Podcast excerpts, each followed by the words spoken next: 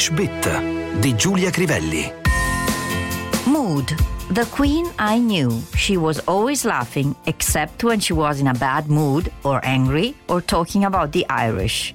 La regina, come l'ho conosciuta io, rideva sempre, tranne quando era di cattivo umore o arrabbiata, e quando parlava degli irlandesi. Tra i molti articoli dedicati alla regina Elisabetta ci sono stati quelli del New Yorker. La prima parola che ci interessa del titolo di uno di questi articoli è mood, umore, ma anche atmosfera, spirito. She's in a good mood today. Oggi è di buon umore. He is always in a bad mood. È sempre di cattivo umore. Some addicts suffer violent mood swings if deprived of the drug. Alcune persone con una dipendenza da stupefacenti soffrono di violenti sbalzi di umore quando non hanno a disposizione la loro droga.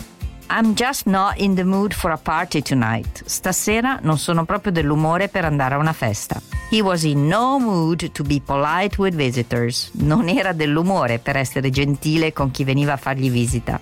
The mood of the meeting was distinctly pessimistic. L'atmosfera dell'incontro era decisamente pessimista. The movie captures the mood of the interwar years perfectly. Il film coglie perfettamente lo spirito degli anni tra le due guerre mondiali. Mood altering substances sono le sostanze in grado di alterare l'umore. Moody significa umorale.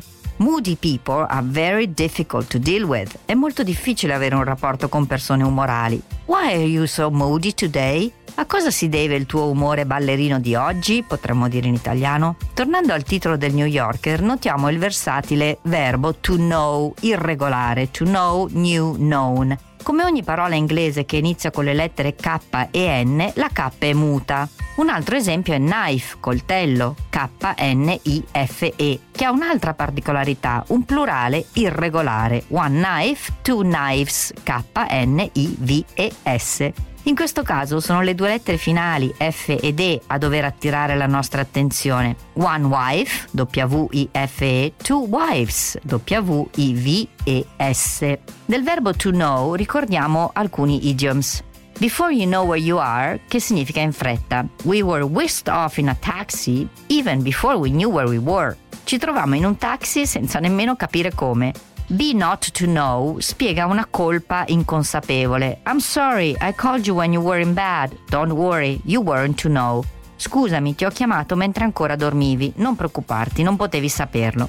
Poi c'è for all, you, I, they, you, know, molto simile a un'espressione che usiamo anche noi. She could be dead for all you know. Per quello che ne so, potrebbe essere morta. Un'altra espressione gemella è to know something as well as I do. You know as well as I do that you're not being reasonable.